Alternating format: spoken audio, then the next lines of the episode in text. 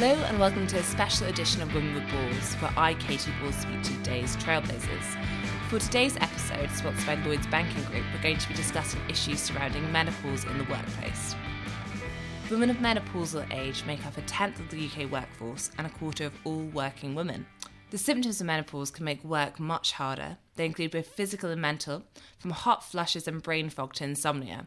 But at a time when many may be reaching the peak of their career, these symptoms can halt years of career progression. What's more, the condition is often stigmatised and little discussed. Steps are being made to break this. This year, MPs introduced the first private members' bill on menopause, and the government established a menopause task force. Employers are becoming ever more aware of things they could do to help these millions of women. But what are the next steps? With me to discuss this is the Minister for Women's Health, Maria Caulfield, who also co chairs the government's menopause task force, Jacqui Smith, a broadcaster and Home Secretary under Gordon Brown. She is currently the chair of two NHS trusts. Finally, Michelle Blaney, Chief Culture and Talent Officer at Lloyds Banking Group. Thanks to my panel for joining me today. Michelle, just to kick us off, could you lay out some of the figures when it comes to the scale of the problem? Well, I think the scale is significant. I mean, you've talked about some of the volume in terms of numbers, um, but if I just look at a group like Lloyds Banking Group, we employ 21,000 women over the age of 40 and 11,000 women are aged over 50. So we sort of estimate that 30% of our workforce could be experiencing some phase of the menopause, either you know perimenopause or in the menopause. And actually, on average, women are retiring now at between 59 and 60, uh, which means that you could be experiencing menopausal symptoms for 20 years plus of your career. So that's pretty prolific, I think. And obviously, the impacts are far reaching because it hits you at the time of life um, when you're potentially just coming into senior roles. And we found in some of our research, and I know that's replicated in other research, that about 25% of women that are going through the menopause actually think about giving up their careers. And that is pretty frightening. Maria, in your time in Parliament, have you seen a shift in how the menopause is seen uh, by both, I suppose, uh, the, the government and more generally? Yeah, definitely. And I think Parliament talking about the menopause has really helped uh, move the conversation along and, uh, and, raise awareness of the, the sorts of symptoms just for women themselves. I mean, when we had that debate last October with Carolyn Harris's private members bill, so many women contacted me to say, they, it was like a light bulb moment for them. They didn't realize that some of the symptoms they were having were actually the menopause, and they were worrying that they weren't coping at work with a heavy workload or caring for you know grown up children or uh, elderly parents. They didn't realize things like not sleeping or uh, the brain fog were part of the menopause, and for, for some women it was just such a huge relief. So I think Parliament has a huge role in talking about the experiences that women are going through and then keeping people's feet to the fire in, in making sure that change happens. And Jacqui, I, I, wanted to touch on obviously you've got lots of work uh, from today that is related, but if we go back to your frontline politics career, you, you were Home Secretary and you said uh, after you left the role during your time serving in the Home Office, you were experiencing menopause symptoms, but you didn't feel able to talk about it. Well, I mean, I think Maria makes a really important point, which is one of the things that's happening through people's willingness to talk more about menopause is that women themselves are beginning to understand that things that are happening to them may well be related to the menopause. So, you know, I became Home Secretary when I was 45, and during the time that I was Home Secretary, I experienced insomnia, palpitations, anxiety, sweats, and at the time, I have to say, I thought to myself, well, that's because I'm the Home Secretary. When I stopped being the Home Secretary, I was still experiencing them. So I now, looking back on it, I realise that actually that was what was happening at the time. But, you know, you're absolutely right. That even had I been clearer then that what I was experiencing was perimenopause, I'm not sure, well, I'm pretty sure I would not have wanted to talk about it internally, let alone externally. And that's part of the reason why now I feel it's so important that people do feel able to recognize it, to talk about it. For us ourselves, so that we know the reason why we're facing these things, and also so that others can feel confident to get the help and support that they need. You know, I'm not sure, to be frank, even if I was the Home Secretary today, I probably wouldn't necessarily want to talk about it, but at least I would understand myself the situation that I found myself in. Now, we welcome in this discussion any menopause stories that any of our guests would like to share. But Michelle, I wondered when we're when we're looking at what Jacqui was just talking about, and of course, the, being Home Secretary is perhaps a, a, more a more extreme example.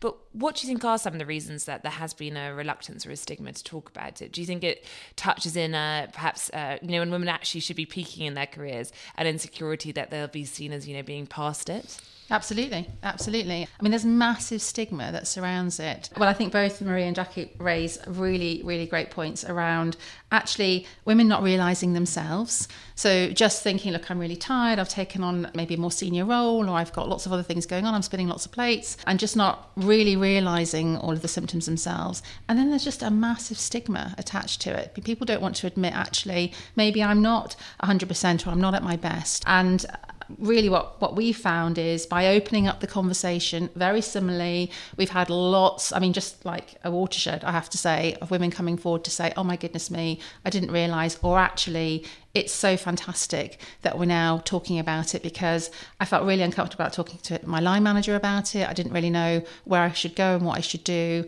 But I am still finding that that stigma is still there. So we've opened up the conversations, but actually there's still a reticent for senior women to come forward and say, yeah, I'm going to put my hand up and say, look, I'm going through the menopause. And some days I might not be on my A game and I might not be able to remember the millions of acronyms that we've got or those numbers um, don't come to mind straight away, um, but I'm still really capable at doing my job and I'm managing it. And I think it's the people around understanding that and accounting for that as well. But, you know, we're, we're not there. We've made great strides, but we're not there yet.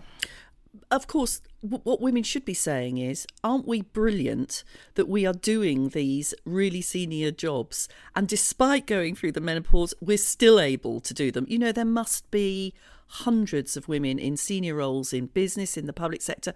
Frankly, there must be now and previously lots of minister, female ministers who've gone through this and have still managed to do a brilliant job. And therefore, we should be proud of ourselves. And, you know, I should be ashamed of myself for not having been more willing to talk about it at, at the time. And I think it's an enormous breakthrough, frankly, that women are now happy to talk about it. And women who others can look at and think, well, you are clearly successful and you look great, you're doing a brilliant job, but actually you're willing to confess to some of the challenges that you're that you're facing. And until we do that, we're not able to really properly begin to put in place in our workplaces the changes that are necessary in order to support women to do an even better job when they're going through their menopause. Now, I want to talk about some of the solutions currently being proposed and what more steps need to follow. But just before we do, I wondered, Maria, in terms of your work when it comes to, for example, the menopause task force, what what have you seen in terms of what you think the biggest problems are? Because there's obviously a two pronged approach here. One of which, of course, getting the right medical advice, making sure where to see, and the other is, um, you know, more in the workplace, what the employer can do to assist. So, what kind of messages have you been hearing? So, so our menopause task force is is really exciting because health is normally a devolved matter, but we're bringing all four nations together under the, the task force. But also, it's not just about health. So we have uh, Paul Scully, the BEIS minister, kind of taking up the, the work on the, the business side, and we've got uh, Mims Davies, who's the employment minister, who's just commissioned a review into menopause in the workplace and we'll be reporting back on that soon. So uh, you know, the fact that it's all four nations and it's cross government, we'll be inviting justice ministers uh, to it shortly as well to talk about women in the prison system who are going through the menopause. I think that's really exciting that it isn't just about it being a health issue. It, it, affects all aspects of a woman's life and not just the woman. It affects relationships, it affects children, it affects the work colleagues. Uh, and just to make menopause more of a, a normal part of life, it's not something that's gone wrong when you're going through the menopause. This is a normal part of your life. It will go on for for many women for over 10 years and so you know just to build it into an you know a normal pattern of life is, is something that we need to do but there are challenges facing women certainly uh, in terms of the aspect of getting hrt you know uh, currently, I mean, it was just 10% of women were getting HRT last year. That has significantly increased. But still the number of women who could benefit from HRT aren't getting it prescribed. And that's one of the key challenges. And we've got to balance that with now the rising demand for HRT, making sure that the supply is there uh, to meet that demand. So that's probably the more the most acute issue is having those discussions about women's health care for them to have the confidence to ask for help and then supporting GPs in particular to be able to have that information to support women when they come and see them. Now, a, joint research project on behalf of Unison and the Police Federation found that of the respondents who said they had taken sick leave because of menopause symptoms, 44% had told their manager a false reason for their absence. They didn't want to say what it really was. Michelle, when we're looking at the private sector, The Times, for example, has reported that only a quarter of UK businesses have menopause policies. What does a menopause policy look like? So, I mean, we called ours a menopause promise as opposed to a policy policy also always feels a little bit hierarchical, I suppose. But a promise is really about how we're going to support you. Uh, and that's the undercurrent, I suppose, of a policy as well. Within our promise, it's really about, you know, we're going to make it easy for you to ask for support. We, if you want to speak to someone else other than your line manager, we're going to make sure that that happens. We're still going to work with you to be the best that you can possibly be. We want all of our managers to be menopause informed so that actually that reduces the stigma and they understand what the symptoms are as well and we're going to treat you with respect. We're not going to make judgments and we're going to make adjustments, you know, for you when you need them. And the promise of that across the organisation has been fantastic.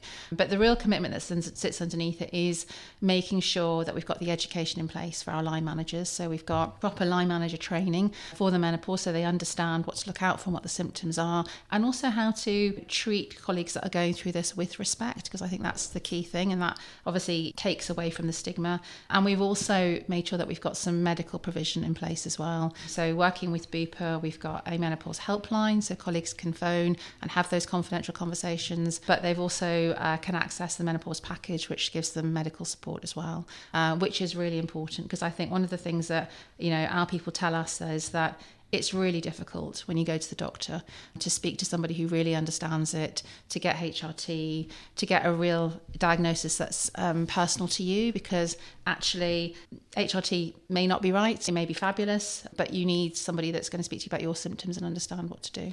Uh, Jacqui, do, do, you agree with that? And says you you chair two NHS trusts, so do, do you think that there is still an issue when it comes to actually getting that the, the medical opinion you need when you're going in with these problems? Well, I mean, my personal experience was that, you know, my GP was very sympathetic, but I'm not sure that I um, necessarily at the beginning got the advice that I needed, but then actually things improved considerably. I I have had HRT. I no longer have it, but I have had HRT.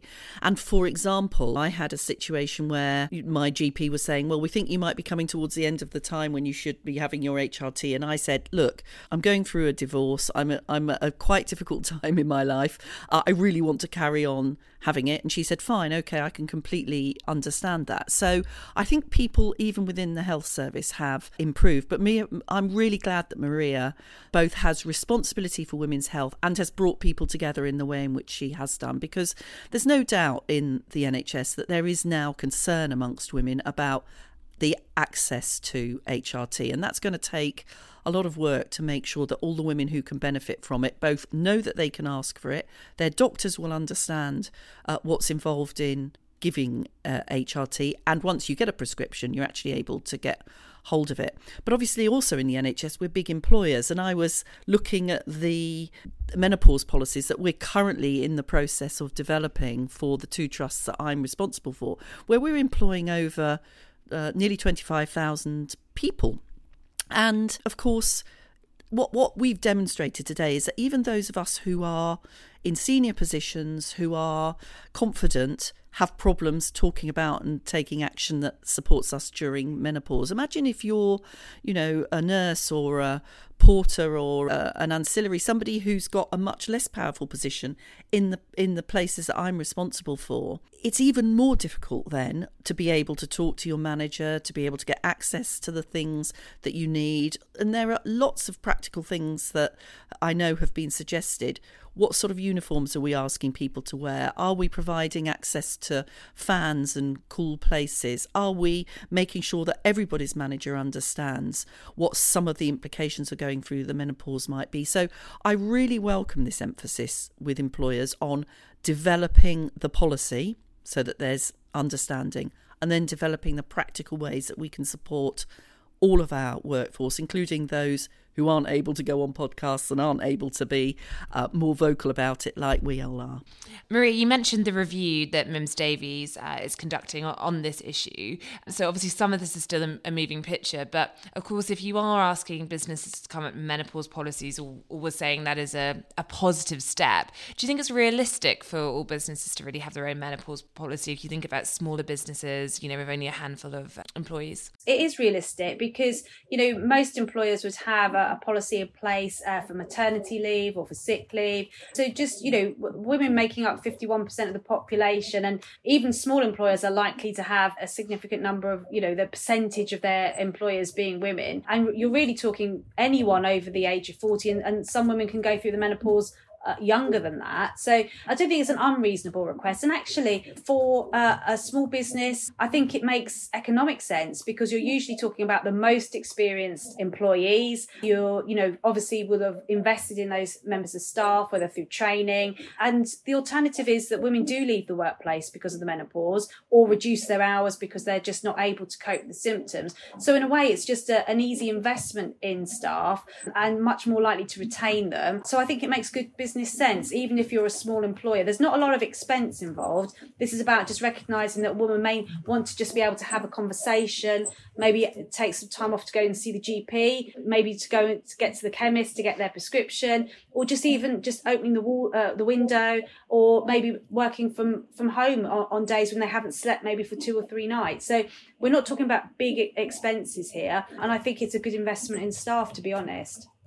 And Michelle, I wondered on that: is there, do you think, a role for industry here in the sense, obviously, Lloyds has its own policy, but perhaps larger companies can help smaller companies when it comes to collaboration? Or don't you've had any of that yet? Definitely. I think there is a role for all of these things to share because I think the most important thing, as we've said, is uh, it is an investment. We like a lot of employers, want to make sure that we've got diversity completely represented in our workplace. And so, yes, very supportive of helping other businesses as they are going on this journey. But I think the, the points raised are really valid because actually it's quite small adjustments. So even if you haven't got an official policy in place, it's recognizing having the conversations and knowing that there's simple little adjustments that you can make to make sure that you're making the investment and that we're talking about it and recognizing it. But but you're right, absolutely there's there's a role for us to play. I think I mean I think the other reason why policies are so important is, you know, Maria and Michelle are absolutely right. This is not rocket science. This is about how you treat your most valuable resource, including those who are probably at their peak potential productivity period within your businesses and how you re- frankly how sometimes you reassure all managers but particularly male managers that this is something that it is perfectly okay to talk about. You know i, I think about the fact that you know i do my podcast with Iain Dale. Iain is always willing on his LBC show to talk about a whole range of social issues. And yet, can I get him to focus seriously on the menopause? No, I can't. Because I think he's somehow or another scared that this is something that, oh my God, what's she going to start talking about? What What is this? Now, you translate that from somebody who's pretty open to those sorts of issues into a workplace where there are a whole load of managers, as I say, men probably especially, thinking, oh God, what does it mean if I open up this conversation? What am I going to have to end up doing? What am I going to have to end up talking about? I mean, it's not that difficult, guys. So, having the policy there with the very practical ideas, I think helps everybody to feel more comfortable about making those quite often small changes that can make a very big difference to women's lives in the workplace. Now, I think the panel is in agreement that people should talk about the menopause more. But there, there have been a few voices in recent months who said actually their menopause is getting a lot of attention right now, maybe too much attention. Uh, for example, you had India Knight from the Times suggesting that all this talk could start to terrify younger women about the prospect of the menopause. Maria, what do you, what do you make of that? Well, you know, some women do go through the menopause and don't get any of the symptoms. So there are women who periods stop, they don't get the hot flushes and, and they sail through it. But for the, the significant number of women do have problems and i think you know what i'm hearing from from women when we've just talked about it in parliament is the fact that they didn't even know they were going through it and i think that's quite frightening and one of the things we're looking at at, at the task force with my co-chair karen harris is around education not just of healthcare professionals but of women uh, young girls and boys at school you know we talk about um, periods we talk about pregnancy we talk about sexual health they never ever discuss the menopause and it's something that's definitely going to happen in, in your your lifetime. So you know and we've had terrible stories from women who you know went to see their gp and were, were anxious were stressed and were put on antidepressants. So so yes there's a lot of attention to it but there's some terrible experiences that we also hear that just from a lack of knowledge could have been avoided. And so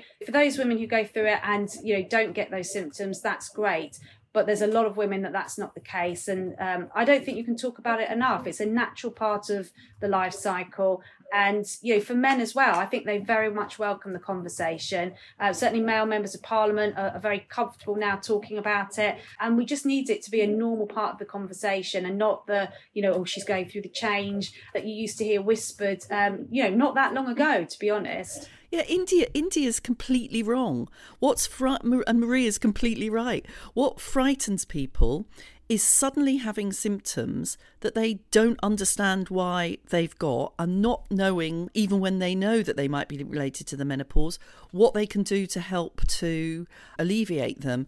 And frankly, the other thing that happens is, you know, I look at, you know, I don't want to be shallow here, but I look at Davina McCall or I look at Mariella Frostrup and I think to myself, blimey, you look great. You've been very open about, you know, what it's been like to go through the menopause. And what you're demonstrating to other women is it's not the end of your life life, for goodness sake. You are going through a phase of your life. You may have some issues. There are things that you can do and that the health service can do to help you.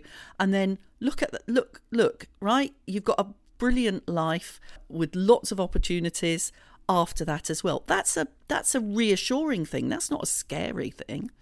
And uh, Maria, I just wanted to ask you. We mentioned, of course, some of the some of the horror stories of the misdiagnosis, and of course, before you entered politics, you were also a nurse. I wondered, when it comes to your brief, I mean, do, do you think women's problems have been, women's health problems, at least, have been institutionally a bit overlooked in the past? Yeah, I, th- I, definitely. I mean, I think if you look at the, the the experience of women, a lot of the issues they that, that you know I'm dealing with now are natural part of a, of a woman's life. We have so many issues around maternity services and women who who have problems during their pregnancy who know something's wrong or they they've tried to ask for help and not been listened to. Talk about the menopause now. Even things like um, osteoporosis you know that happens because women's hormones decline um, o- over time and their bones become more uh, brittle and uh, uh, but trying to get help for that is extremely difficult. I think men's health is very different. They come across health problems and very often won't ask for help. Uh, women are going through a natural part of life and do try and ask for help and it's just kind of dismissed as oh, this is women's problems, you just have to get on with it.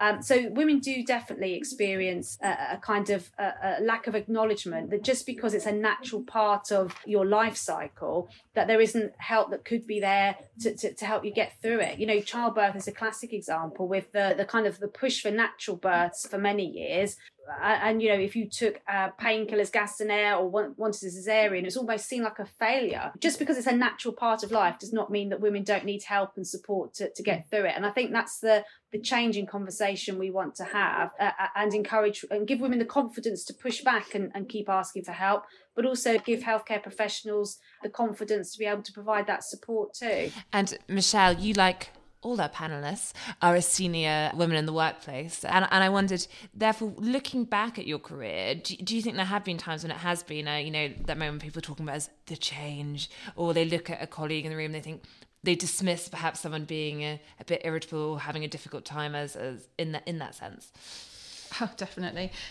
It's interesting uh, correlation to, to pregnancy because I can remember like years ago, you know, sort of being pregnant and almost being in denial that you were pregnant as a woman, uh, let alone you know, wanting to say that you know actually you know you didn't have an easy pregnancy and the birth was really simple, and they're almost like a little bit of um, you almost want to just beat through it and not talk about it and put up with it. And I think there is definitely a sea change in women today, which I'm absolutely delighted to see. So our younger women in the workplace uh, welcome all of this. They love talking about it. They've been massively supportive. In fact, um, the fantastic senior manager that's been leading on this in Lloyds, you know, is younger and has been really prolific in saying it's so good. She's learnt so much. She feels really educated and prepared. And I and I think we cannot do enough of that really. But I have seen a massive shift. I mean, I've been with this organisation for nearly 28 years, and it's been fascinating to to see how you know things that I just wouldn't have spoken about actually that would have been deemed you know female problems or issues, um, or potentially things that could have set you back in your career, actually are no longer there. So we, we cannot, I can't stress it enough, talk about this enough, keep vocalizing the issues and making it okay to have the conversations. Jacqui, we're talking about modernising the workplace with these new policies. Of course, one of the, probably one of the most tricky workplaces to modernize is Parliament. If you look at the the building, if you look at the system, for example, no HR system, and and so forth. Lindsay Hoyle has announced this week that the Commons will become a menopause friendly employer. What measures do you think uh, he should be looking at in order to make that happen?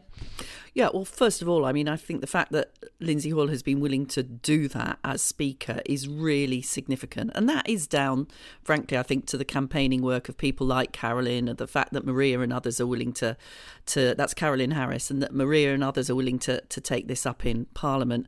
I mean, for the first big modernising influence in Parliament, of course, was getting a bit few more women in there. And that's still an unfinished job, but um, uh, what a difference uh, it makes.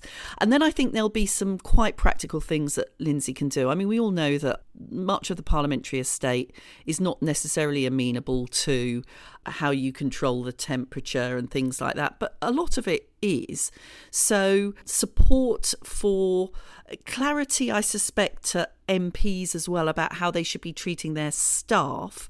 Because MPs, of course, are also uh, small employers, and quite often, if you can help them to understand what they need to do for their own staff, that will also help them to understand what might be happening to their to their MP colleagues. So, you know, I hope Lindsay Hoyle will be looking at the most modern employee employer um, practice out there, and we'll be then translating that into Parliament. And then also, you know, MPs will be able to say, look, we're, we're leading the way, not just for ourselves, but for our staff as well. And that's what we expect everybody to be doing. Um, Maria, we're talking about Lindsay Hoyle, um, who is winning some praise. I wondered, uh, while we have you here, Boris Johnson, have you spoken to the Prime Minister about the menopause? Uh, do you think he takes the subject as seriously as Lindsay Hoyle does?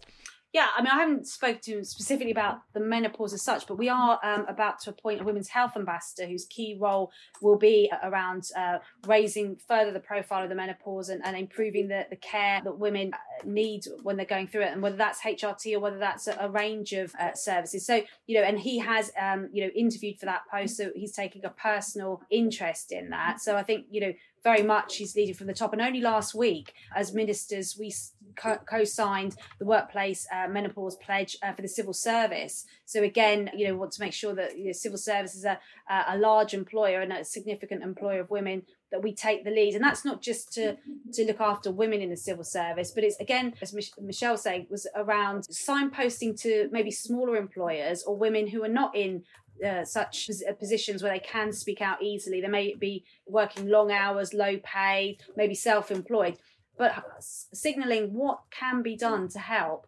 Um, a, a, woman in the workplace, um, and if someone's self-employed, you know, just to be able to, to, for them to be able to acknowledge that actually, if they're really, really tired, you know, maybe they do need to to do, you know, juggle their workload slightly differently, allow themselves some flexible time, uh, and to, to, to kind of indicate that they this is just a natural process that going to. So I think big organisations like Lloyds, like Parliament, like the civil service, it's great for the women working in them, but hopefully it will also help those women in other organisations to see what can be done and help those employers in smaller organisations too to realise that some small, simple changes can make a huge difference. Michelle, we're talking about a sea change on the menopause, and I just wondered do you think there's also been a power shift uh, in the sense that women are now looking at the menopause policies employers have in place, how, how they will be treated? Absolutely. So we're definitely seeing that with some of our senior women appointments. They want to know actually, are you a menopause friendly organisation? How might I be treated in this organisation? So there is a lot more focus by women,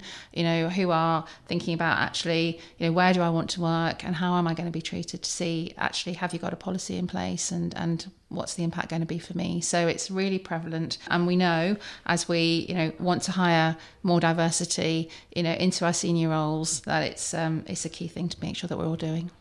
Now finally, on this podcast, we normally ask uh, our interviewees what's the worst advice they've ever been given, but we're going to mix that up today. Obviously, you're very welcome to give us uh, any awful advice you've received on the menopause, but otherwise, um, we wondered if you could all give us one piece of advice for women going through the menopause, whether that is personal experience or uh, your view from the industry uh, in, in terms of what to do. So, to, to go first in no particular order, I think we might go to Michelle first the most important advice I could give, and you know, as a woman going through the menopause at the moment, is not to be fearful about speaking about it. To be willing to come forward and say, actually, you know, this is what I'm going through, and this is the impact it's having, and also to look at what you can do yourself to help yourself through that, and being proactive in that. So, do not suffer in silence. Would be my advice. Uh, talk about it because when you do, you educate yourself, you educate the people around you, and you make life a whole lot better. Okay. Maria. I, my my advice would be to look at the range of symptoms from the menopause. So if someone's not sure whether they're going through the menopause, maybe because their periods are you know slightly haphazard or um, have stopped for a while, look at some of the other side effects, and it is like a light bulb moment when Jacqui talks about the palpitations, but you know the the brain fog and they're not sleeping. All of a sudden, for for a lot of women, when they look at the wider symptoms, it's not just about having hot flushes and your period stopping. It really is a light bulb moment and quite reassuring that ah it's just a natural process. It's not that i'm not coping. It's not that there's something seriously wrong with me. Um, so uh, uh that would be my best advice because it, it will join the dots. And Jacqui you get to have the final word. So, I suppose, given what I've said about Iain, I would say talk to the men in your lives, tell them to listen to what you've got to say, tell them to get over themselves and to help you. a great place to leave it there. Okay. Thank you to my panel today and thank you for listening.